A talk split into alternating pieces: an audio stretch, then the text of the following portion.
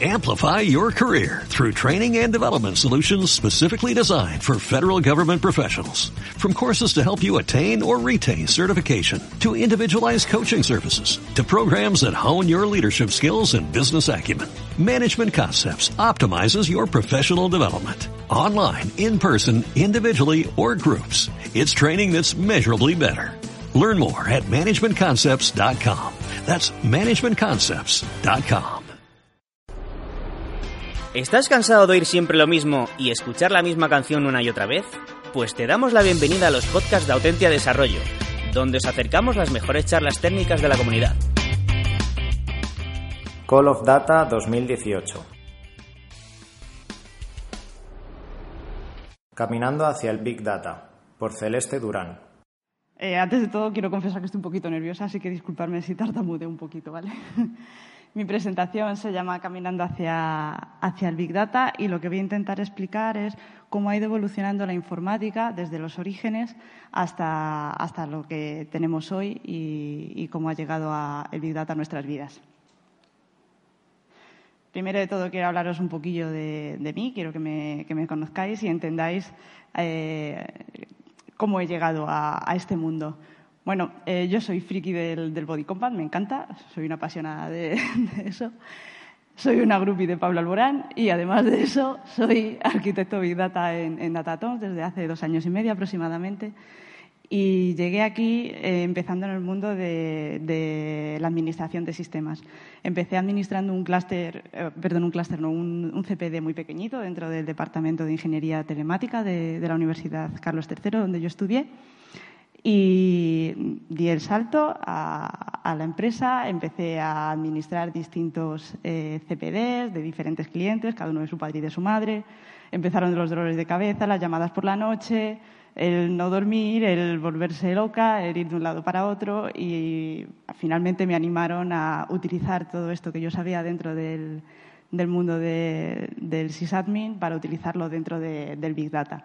Y a día de hoy, pues eh, ahí estoy eh, gestionando distintos clústeres de, Big Data y a mí me gusta decir en broma que soy domadora de fieras, porque al final cada, cada cliente y cada entorno es de su padre y de su madre. Bueno, ¿en qué situación se encuentra a día de hoy el Big Data? A mí me gusta mucho esta frase porque al final eh, representa muy bien que, en qué situación estamos. Para mí el Big Data es como el sexo entre, entre los adolescentes. Todo el mundo habla de él, nadie sabe cómo se hace en realidad, todos piensan que los demás lo están haciendo, así que tú por si acaso dices yo también lo hago y así no quedas como el tonto del grupo. y yo creo que ahora mismo, desde hace unos años e incluso hoy, eh, el Big Data eh, sigue en esta situación. Todo el mundo dice que, lo está haciendo, pero en realidad hay poca gente que realmente lo esté haciendo de verdad y hay poca gente que realmente lo sepa utilizar de verdad. ¿Por qué necesitamos el Big Data? Bueno, pues eh, hay, una cantidad de datos enorme. Por todos los lados tenemos datos, tenemos información en todos los sitios. Tenemos información de nuestros logs de las aplicaciones, tenemos información dentro de las empresas eh, del registro de nuestros clientes, tenemos información de nuestros propios empleados, tenemos información financiera de la empresa, tenemos un montón de información de redes sociales que llegan de todas partes. Todo eso es información y todo eso nos puede dar mucho poder y nos puede ayudar a, a vender más, nos puede ayudar a, gestionar mejor eh, nuestro tratamiento con los clientes, nos puede ayudar muchísimo. Pero claro, esa cantidad de datos, ¿cómo la utilizamos? Es, muy importante saber cómo guardar todo esto, es muy importante saber eh, cómo, cómo podemos utilizarla. ¿Cuál, ¿Qué sería lo, lo, ideal? ¿Qué sería lo que, lo que nos gustaría eh, conseguir? Pues nos gustaría conseguir guardar toda esta información en un, en un sitio que, nos permitiera eh, tenerla guardada y ordenada. Eh, poder guardar datos que sean de tipo estructurado y datos que sean de tipo no estructurado. No solamente información de nuestros clientes, de tipo eh, nombre del cliente, edad, sexo, eh, productos comprados, sino también poder tener, por ejemplo, datos no estructurados. Ahora está muy de moda el coche autónomo. Hemos escuchado un montón de noticias de él. Tú en un coche autónomo tienes un montón de sensores alrededor del coche que cogen un montón de información, tienes un montón de cámaras que cogen un montón de información. Todo eso es dato no estructurado. Necesitamos también poder almacenar este tipo de, este tipo de información. También queremos poder crecer de manera escalable. Queremos poder crecer de una manera que no tengamos que tirar nuestro entorno y cuando veamos que nos llegan datos de una fuente nueva, eh, tener que poner otra cosa completamente distinta. Queremos poder crecer eh, poquito a poco sin que nos dé un gran dolor de cabeza. Además, queremos poder explotar esos datos. De nada sirve la información si no sabemos qué hacer con ella. Es muy importante saber eh, cómo utilizar esos datos de una manera ágil. Además, y sobre todo hoy en día, el tiempo real es súper importante. Por ejemplo, el ejemplo que hemos dicho antes del coche autónomo. Un coche necesita dar respuesta inmediatamente. No podemos eh, estar procesando la imagen que hemos visto durante diez minutos, porque entonces ya la persona la hemos matado. Al que nos hemos cruzado, no lo hemos matado. Y todo esto, si además se puede hacer con software libre, bueno, pues mucho mejor. Yo voy a contar la historia de, cómo hemos llegado a, lo que hoy se conoce como, Big Data, eh, haciendo la, analogía con, con, la historia de los tres cerditos, porque al final los tres cerditos hacen un poco lo que hacemos todos ir haciendo varias iteraciones, buscando cuál es la mejor solución hasta que damos en el clavo con, lo que nos gusta. ¿Cuál es la primera, eh, la primera idea, lo primero que se empezó a hacer dentro de la informática? Bueno, dentro de la informática lo primero que se empezó a, hacer fue almacenar la información en un modelo centralizado, que son las, bueno, las bases de datos normales que conocemos todos y que ahí seguramente eh, habremos utilizado de una manera o, de otra, un MySQL, un Oracle. Eh, Toda esa información la tenemos guardada dentro de, unas cabinas de almacenamiento, la tenemos toda centralizada. Eh, este tipo de, modelos nos permiten acceder al dato de manera simultánea. Varias personas pueden llegar y consultar el mismo dato y no hay ningún problema. Eh, ¿Cuál es el problema que nos encontramos? ¿Cuál es el lobo de esta solución? Pues que cuando el tamaño de los datos va creciendo, el acceso a ese dato cada vez se va haciendo más lento. Cada vez que tienes que buscar información, cuando tienes un fichero pequeñito, lo puedes encontrar enseguida. Cuando empiezas a tener 100 ficheros, nos cuesta más eh, leer todos esos ficheros para dar una respuesta rápida. Además, eh, en una base de datos normal, en, una base de datos tradicional, el tipo de dato que guardamos es tipo de dato estructurado. No podemos guardar tipo de dato no estructurado, no sabemos tratarlo. Y además tenemos un punto de fallo único. Eso es otro gran problema que, nos encontramos cuando estamos manejando un montón de, información y queremos eh, dar una buena respuesta de, toda esta información. Uno de los problemas que hemos dicho que tenemos es el tamaño de los datos. A más información, eh, mayor lentitud. Bueno, mm, siempre se puede eh, utilizar la solución de, venga, pues me gasto más pasta.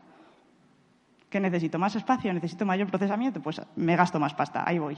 Ahí tenemos un, mainframe, ahí lo pongo la maquinota y ahí que tire. Pues esto va a tirar. Pero va a tirar eh, hasta cierto punto. Esta no es, esto, el modelo centralizado de esta solución no es que sea mala, es que no nos vale para hacer Big Data.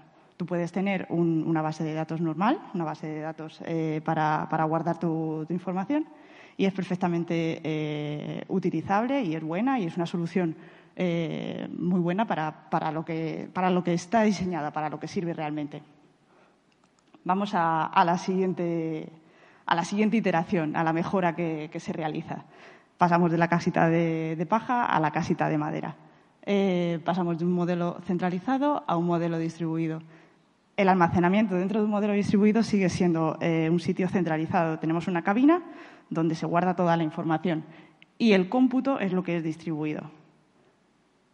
Nosotros eh, de esa manera estamos mejorando eh, que la manera de utilizar el dato eh, es mucho más rápida, está, es mucho mejor. ¿Qué ocurre? Que en, este tipo de, en este tipo de estructuras, cuando tú tienes un almacenamiento centralizado y un cómputo distribuido, el servidor necesita ir a por el dato, cogerlo, analizarlo y volverlo a dejar. Ahí lo que hacemos es que nos estamos encontrando un problema y un cuello de botella dentro de la red. Ese es nuestro lobo de esta solución. Además, eh, un procesamiento distribuido eh, conlleva muchos. Mm, hay, que analizar, hay que ver cómo, cómo programar ese acceso al dato, porque estás accediendo de distintos sitios, modificando ese dato, se maneja a través de la red. Hay que tener cuidado con, cómo, se, maneja ese dato. La consistencia del dato puede ser muy complicada a la hora de, tratarla. Y además, seguimos teniendo un tipo de dato no estructurado eh, almacenado dentro de esta solución. Aquí podemos ver un ejemplo en el que se ve eh, lo que acabamos de explicar. Tenemos unas cabinas de almacenamiento donde tenemos toda la información guardada y tenemos un conjunto de servidores. Eh, estos servidores van a por el dato, lo procesan y lo vuelven a dejar en, la cabina. Está claro que el cuello de botella está en la red. Bueno, pues ahora que ya hemos conseguido distribuir el procesamiento, vamos a ver si también conseguimos distribuir el almacenamiento, porque ya es como lo que nos, queda para mejorar eh, nuestra solución. Y aquí es donde llegamos a, nuestra casita consistente, a nuestro, a nuestro Big Data, eh, a nuestro sistema Hadoop. ¿Qué es lo que tenemos con, el sistema Hadoop? Pues tenemos un sistema distribuido de almacenamiento que se llama HDFS, un sistema distribuido de cómputo que se llama eh, MapReduce y YAR. Además, eh, en esta solución, dentro de un sistema Hadoop, el procesamiento y el almacenamiento se realizan dentro del mismo sitio. Por lo tanto, ya no tenemos que utilizar esa red para estar transportando los datos continuamente. Eh, nos quitamos el problema que, había con, el procesamiento del, dato y el cuello de botella en la red. Además, este tipo de, de entornos nos permite guardar datos tanto estructurado como desestructurado nos permite crecer horizontalmente, no tenemos que tirar toda la infraestructura y montar una infraestructura mucho más, mucho más grande, simplemente podemos ir añadiendo nodos pequeñitos que nos van a hacer que nuestro sistema sea, eh, tenga más capacidad, sea capaz de analizar los datos de una manera mucho más rápida sin necesidad de gastarnos un pastizal más.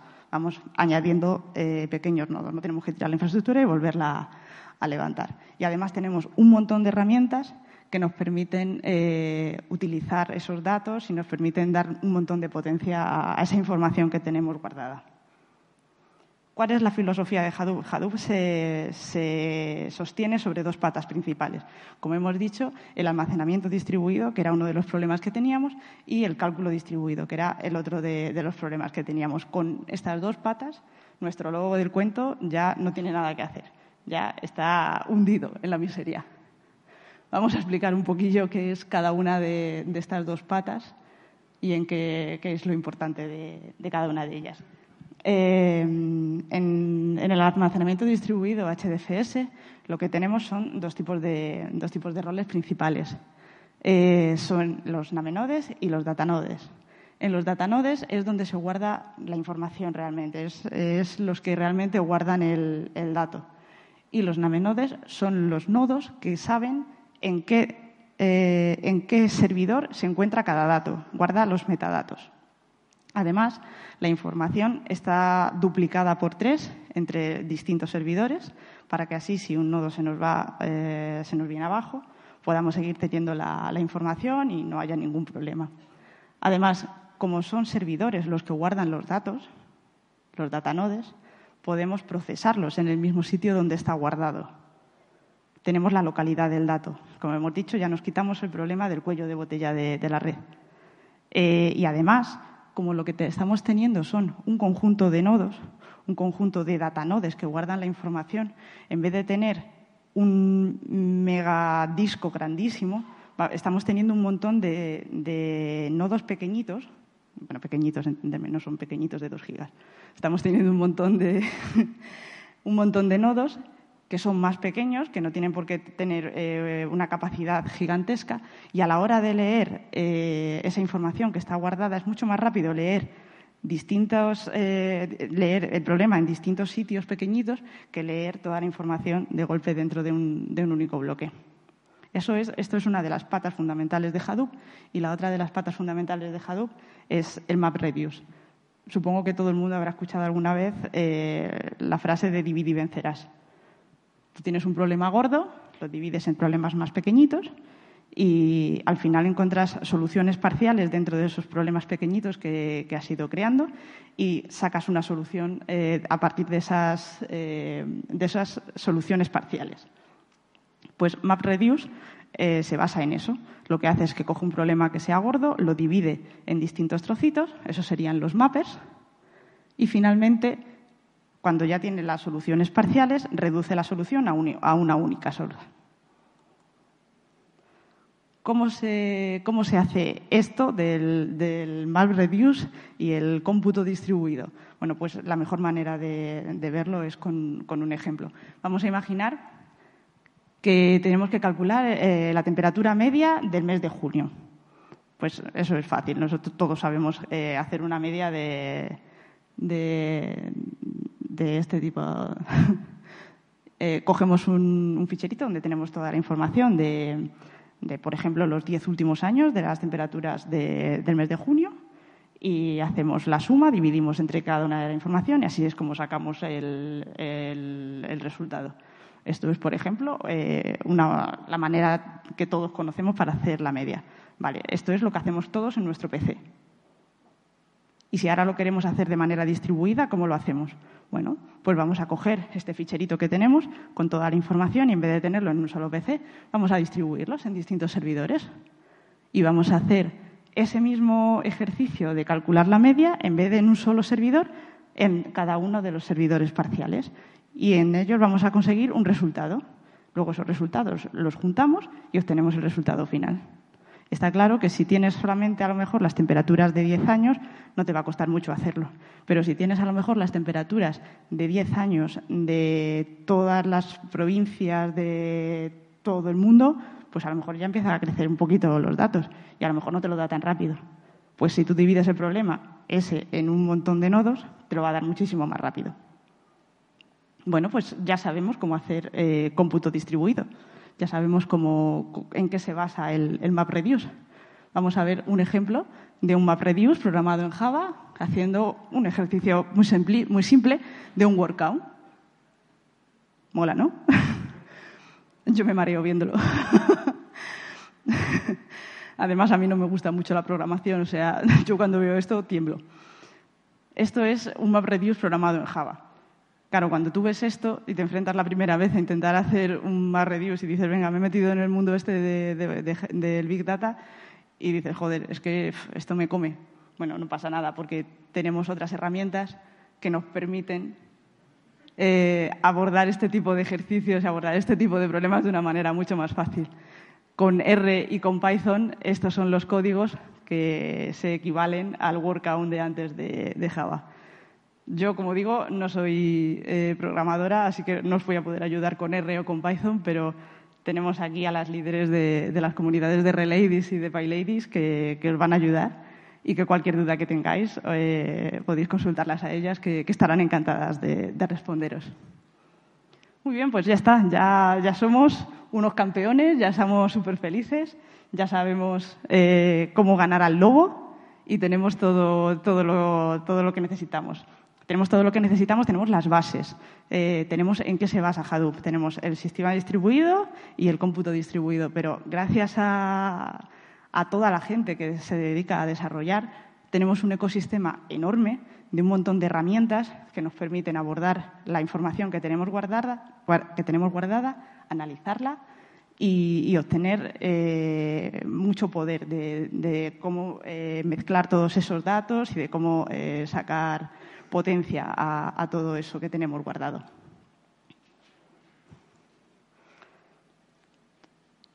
Eh, a, mí, esta es mi parte favorita, a mí es lo que más me gusta, eh, es como jugar a los legos. Tenemos eh, un, conjunto de, un conjunto de herramientas que se pueden dividir en distintos bloques y al final lo que tienes que hacer es ir juntando esas piezas. Tú puedes tener la información guardada, pero si empiezas a juntar unas piezas con otras, puedes al final montar un sistema de la leche. Puedes montar un entorno que te puede, eh, que te puede cubrir todas las necesidades, desde tener unos datos en una zona hasta llegar a sacar unas analíticas, con unas gráficas y con todo. Vamos a, explicar un poquillo cuáles son cada una de, estas, eh, de, estas patas en las cuales está dividido el, ecosistema de, de Hadoop. Vamos a empezar con la ingesta del dato. Tenemos el dato en unas fuentes, de, en, unas fuentes en, en, los sitios origen, que pueden ser las redes sociales, pueden ser los logs de, una empresa, pueden ser eh, el registro de la gente que hace a una web. Nosotros necesitamos coger esa información y meterla dentro de nuestro sistema distribuido, que es al final donde vamos a poder analizarla. Hay un montón de herramientas que nos permiten hacer, esta, que nos permiten hacer esa ingesta del dato de manera eh, pues fácil y además que nos permiten hacer cosas con esos datos. No solamente coger los datos de la fuente y meterlos dentro, de, dentro del, sistema Hadoop. Nos permite pues, hacer alguna transformación, nos permite eh, hacer cositas con esos datos que nos ayudan a trabajar. Eh, tenemos, por ejemplo, Scoop, que se dedica sobre todo a coger información de las bases de datos. Tenemos Flume, tenemos eh, Nifi, tenemos Kafka, que son sistemas de colas. Hay un montón de, herramientas. Aquí os pongo algunas de ellas. La otra, eh, otro grupo de, las piezas Lego, estas que, os digo, son los procesamientos de cómo procesar los datos. Tenemos, como hemos dicho, MapReduce y YAR, que son eh, una de las patas más importantes sobre las que se construye eh, Hadoop, pero no nos quedamos ahí. Se han desarrollado, eh, se han desarrollado software nuevos posteriores a MapReduce y, y, que nos dan la capacidad de poder hacer un montón de cosas con los datos, de poder analizarlos. Además, analizarlos de una manera súper rápida, súper óptima. Aquí tenéis algunos, algunos ejemplos de ellos. Otro tipo de, bloque de los legos sería cómo consultar los datos. Ya los hemos cogido de la fuente, los hemos metido dentro de nuestro entorno Hadoop, les hemos procesado, les hemos limpiado, les hemos lavado la cara y ahora queremos consultarlos. Queremos que nos den, eh, queremos preguntarle a los datos y que, nos den eh, respuesta, que nos den salida. Bueno, pues estas son algunas de, las herramientas que se utilizan para, este tipo de cosas. Eh, Hive, o Impala, que hacen consultas en modo tipo como más, eh, más modo base de datos. Eh, Solar, que te permite hacer indexaciones sobre, sobre los datos. HBase, también, HBase que también son en modo más eh, SQL interfaces que nos permiten, eh, de una manera muy cómoda a todos los usuarios, poder manejar todas estas herramientas sin tener que meterte dentro a lo mejor de un terminal que a lo mejor hay gente que pues no le gusta, simplemente no pasa nada. Se han creado interfaces. El más conocido de todos es Hue. Esta es una de, las interfaces más conocidas por, por todo el mundo y además que engloba un montón de todas estas tecnologías se pueden prácticamente manejar desde, desde Hue. Y aparte eh, hay otro grupo de, estas piezas de Lego que es las herramientas que nos permiten gestionar todo nuestro clúster. Todas estas herramientas que tenemos las podemos tener metidas dentro de, un entorno, dentro de un clúster, y hay distintos colores que nos permiten gestionarla de una manera fácil para los administradores. En Hortonworks tenemos eh, Ambari, en Cloudera tenemos el Cloudera Manager y en MapR tenemos el MCS. Bueno, y ahora que conocemos todas las piezas, que hemos abierto la caja de los Legos y lo tenemos todo sobre la mesa, Ahora vamos a empezar a montar las cosas, vamos a ver cómo construimos eh, nuestro juguete, vamos a ver eh, si somos capaces de, teniendo toda esta información, poder enganchar una pieza con la otra y, llegar a generar un entorno que, mole, que, nos dé cosas que nos gusten. Bueno, pues esto es la pila que, es eh, la pila de, las tecnologías, de cómo se enganchan unas con otras, de qué es lo que tiene que ir por debajo, de qué es lo que tiene que ir por encima. Por eso yo digo que es como, jugar a los Legos, porque al final es enganchar una pieza con otra, es ver cómo, configurar las cosas para que una sepa hablar con la otra, para que nos den información que realmente nos vale. Y bueno, pues esto es todo. si tenéis alguna duda.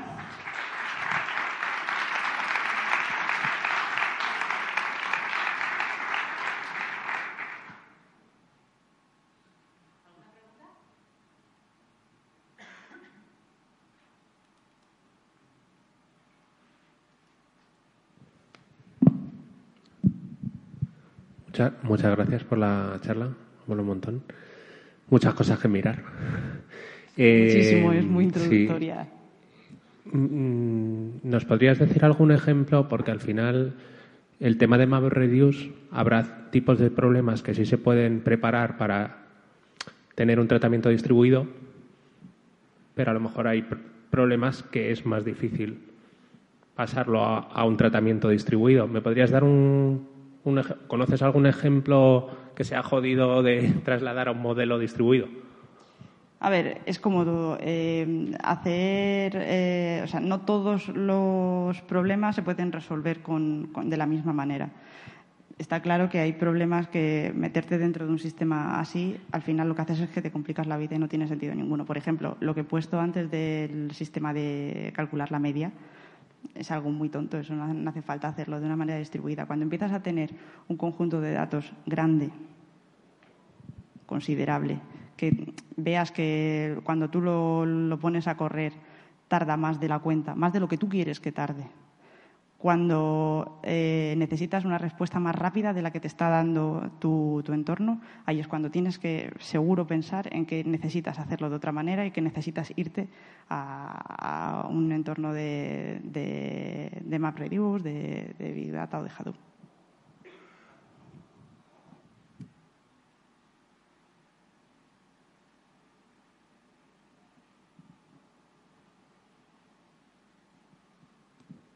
Hola, muchas gracias por tu charla. Eh, un poco por curiosidad, ¿cuántas de estas tecnologías sueles tener que combinar en los proyectos en los que trabajas para...? Pues normalmente los datos no, los tienes nunca metidos dentro de, tu, dentro de tu entorno, dentro de tu HDFS. Los datos los tienes que coger de algún sitio. Entonces, una herramienta de ingestión de datos es necesaria normalmente. En el 90% o 99% de los casos necesitas algo que te meta los datos dentro de tu, dentro de tu HDFS. Una vez que tienes los, datos dentro de tu HDFS, a lo mejor ya te vienen bien. A lo mejor no tienes que hacer limpieza del dato, no tienes que hacer nada. Nada. Eh, simplemente puedes empezar a utilizarlo. Entonces, ahí directamente pues puedes utilizar un Spark, puedes utilizar eh, un Hive y puedes procesar ese dato. Eh, Hue es una herramienta que utiliza muchísimo los usuarios finales utilizan muchísimo la gente que, eh, mira, le da igual cómo esté montado todo, no son programadores así de machacarse a lo mejor código y tal. Lo que necesitan es simplemente consultar el dato y tener respuestas. Hacer consultas rápidas, consultas simples. Utilizan normalmente Hue. Eh, el entorno este que te digo de gestión de, todo, yo para mí es como, no sé, como levantarme y lavarme la cara porque soy administradora de, entornos de, de, Hadoop y necesito este tipo de herramientas, me facilita muchísimo la vida. Entonces, al final, las tienes que utilizar prácticamente casi todas. Para una cosa o para otra, al final, son necesarias.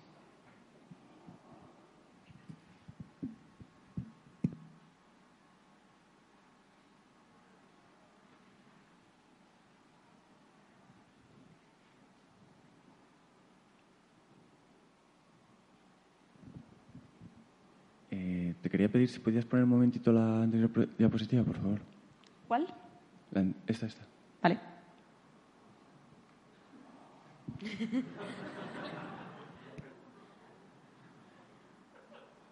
Ah, era eso. Joder, esta pregunta me encanta. Te voy a invitar una caña.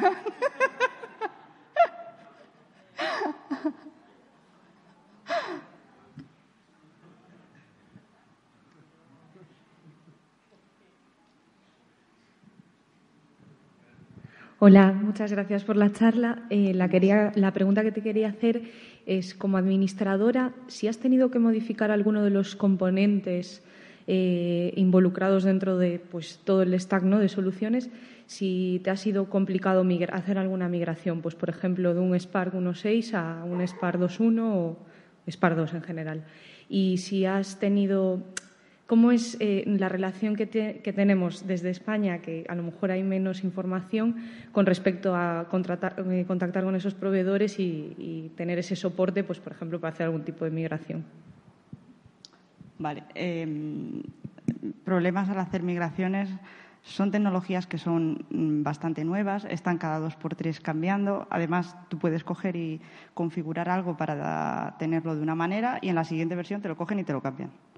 Y todo tu desarrollo que tenías para un, un entorno específico han cogido y esto han dejado de darle soporte, han decidido quitarlo y se te va al garete. No es sencillo, necesitas leer mucha documentación, necesitas analizar muy bien cada vez que quieres hacer cualquier cambio, necesitas hacer las cosas con mucho cuidado. Además, yo soy muy miedosa. Entonces, antes de hacer cualquier cambio, lo releo todo y lo reviso todo como 250 veces. Eh, aparte de eso, la otra pregunta era cómo, eh, para, conseguir esta información y hacer las migraciones y tal, sobre todo, eh, bueno, googleas. Te pones a buscar, buscas en distintas comunidades, Normalmente siempre hay alguien que se ha encontrado con el problema antes que tú y te puede ayudar. Y hay otras veces, pues bueno, que tienes que echar la imaginación y tienes que decir, voy a hacer esta prueba, voy a hacer esta otra. Está bien tener entornos que sean eh, separados a los entornos buenos para poder hacer testeos y poder ver a ver qué ocurre, sí y sí, y, poder intentar. Y me falta una, una pregunta de, las que me has hecho, pero no recuerdo. Perdón. Es que yo me he encontrado, pues nada, esta semana que necesitaba eh, cambiar a SPAR 2 y sí que me está costando un poco eh, hacer ese cambio en una máquina, bueno, es en local y, cacharreando en local. Entonces, si te has visto con esa situación y, claro, entiendo que es verdad que hacemos mucho, mucha búsqueda en Stack Overflow y en diversos sitios y cada vez hay más cosas. Yo recuerdo que hace dos años no encontraba casi nada y ahora pues sí que me encuentro yo cuando empecé ya había más información, pero yo me acuerdo, siempre me lo cuenta eh, Inés, que cuando ella empezó a hacer las cosas estas de Big Data, eran cuatro monos los que la hacían y, ella era una de las que más sabía y, tenía muchísimas dudas. Entonces se encontraba muy coja al, buscar información. Ahora cada vez hay más, cada vez es más sencillo encontrar soluciones a todo. Y modificar eh, alguno de los componentes, meterte dentro del código a modificarlo, he tenido la suerte que de momento no he tenido que llegar a eso, porque al final, buscando una manera de configurar o otra, o buscando una herramienta o otra, al final he conseguido lo que yo quería.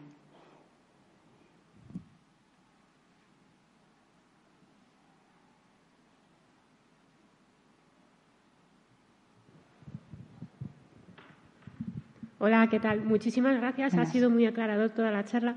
Eh, mira, tengo una duda. Nosotros eh, tenemos en alguno de nuestros clientes eh, son clientes, son usuarios potenciales de esta tecnología, pero están anclados todavía en el pasado. Tienen base de datos relacionales, eh, aplicaciones Java monolíticas, manejan millones de datos, pero de una forma tradicional y están implosionando sobre sí mismos. Entonces, se está planteando montar un piloto para empezar a conocer esta tecnología y para ver la utilidad, porque realmente se sabe que les va a ser útil, pero no saben por dónde empezar.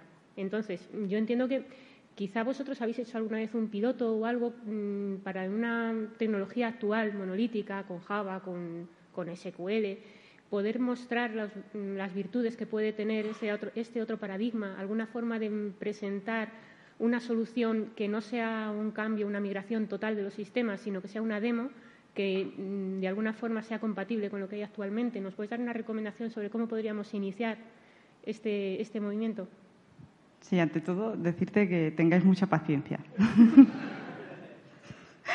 Eh, vale, podéis montar un, piloto inicial y podéis empezar a, migrar datos dentro de, dentro de, ese entorno. Podéis, ya que dices que lo que tenéis son bases de datos relacionales, eh, entiendo que el dato que vais a guardar va a ser, de momento, dato estructurado.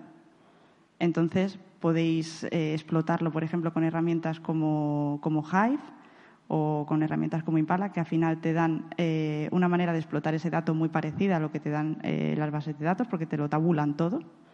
Y lo que puedes ver es que cuando, cuando tienes mucha información y haces una consulta en Hive, te va a ser mucho más rápida de lo que te va a ser en un entorno monolítico, como tú dices esa demo, ese, ejemplo, pues hacer una, guardas eh, un, conjunto de datos grande de, no sé, un, tera de, información y coges y haces una consulta en tu entorno normal y haces esa misma consulta en el entorno Hive y comparas los tiempos. Eso tan simple les tiene que impactar.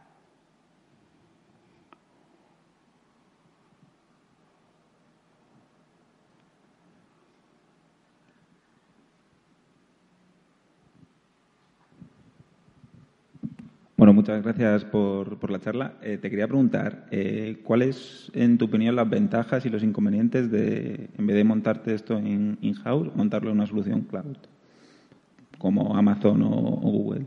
O Azure. Pues las ventajas que te da montar este tipo de, de entornos en un entorno en cloud es la rapidez de despliegue, sobre todo. Porque enseguida tienes lo que necesitas, tienes los recursos. Además, hemos dicho que podemos crecer horizontalmente.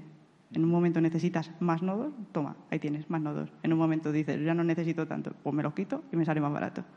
Eso es más difícil tenerlo, tenerlo tú. Y además, en cuestión de precio, no es lo mismo tener un montón de servidores tú en tu casa que poder coger y decirle, Amazon, anda, ponme uno. Y, respecto a los inconvenientes, porque me imagino, nos has contado que te dedicas a administrar los, los sistemas y por lo que he podido entender, eh, ¿lo tenéis en servidores vuestros o lo tenéis en la nube? Bueno, hay un poco de todo. Un poco de todo. Tenemos un poco de todo. Cada cliente tiene, tiene sus requisitos y hay algunos clientes que, que necesitan, por lo que te digo, decir, mm, necesito potencia.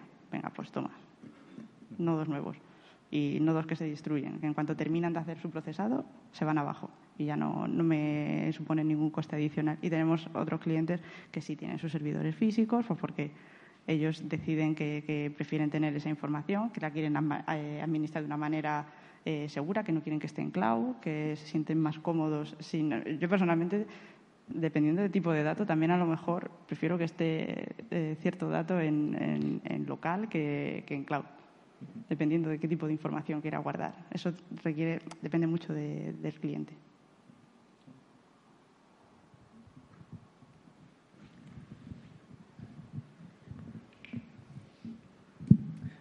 Muchas gracias. Y un poco en defensa de las tecnologías monolíticas, iba a decir que, o sea, ahora también hay avances. Está muy bien, ¿eh? Que lo he dicho. O sea, cada cosa sirve para lo que sirve. No, no, no. no. No tiene sentido montar un entorno de la leche para guardar unos datos que, sabes que, van a ser tus, datos y que los puedes explotar perfectamente. Esa era un poco mi pregunta, ¿no? ¿Hasta qué punto eh, la gente que dice que quiere hacer Big Data quiere hacer realmente Big Data o le vale? Sobre todo ahora que no, que, parece que hay soluciones, pues que yo que sé, que en cierta base de datos relacionales puedes meter ahora un campo JSON que a lo mejor solo quieres meter unos metadatos o que te empiezan a hablar de que Postgres puedes hacer un sharding y replicar un poco ahí, que evidentemente no es esto, pero pero es algo más de lo que había. O sea, ¿hasta qué punto la gente de verdad necesita todo esto para el caso de uso típico? ¿no? Esta pregunta me la hacen muchísimo. No te puedo decir, a partir de esto, pon un Big Data, porque depende del caso de, uso de cada uno. Depende de la cantidad de información que quieras guardar, de qué quieras hacer con ese dato. Porque no es lo mismo mm, consultar las ventas del año pasado para hacer un informe, que bueno, pues se tira una semana funcionando el, proceso, que se tire una semana funcionando, no pasa nada, porque yo lo que quiero es sacar un informe y presentárselo al jefe de, la compañía. Pues perfectamente se puede utilizar una base de datos relacional, un sistema monolítico y todo eso. Son, funcionan para eso y funcionan de puta madre. Están genial. Pero si tú lo que quieres es eh, cruzar datos, eh, guardar datos estructurado y no estructurado, hacer analíticas que sean que requieran mucho procesado, hacer cosas de tiempo real, de eh, machine learning, de... entonces piensa en esto. Ahí es cuando vas a necesitar este tipo de, potencia. Si no, ¿para qué? ¿Para qué te vas a gastar un dinero? ¿Para qué vas a invertir en aprender a utilizarlo? ¿Para qué? No tiene sentido. Cada cosa sirve para lo que sirve y funciona muy bien cada cosa para lo que, para lo que está diseñada.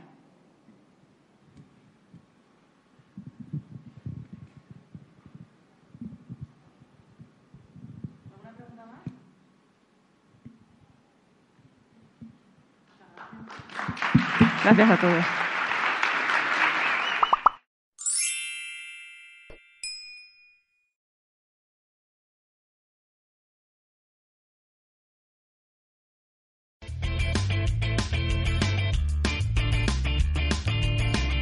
Si te ha gustado el podcast y quieres estar a la última en tecnología, suscríbete a nuestro canal de iVoox y escúchanos donde quieras. Para más información, autentia.com.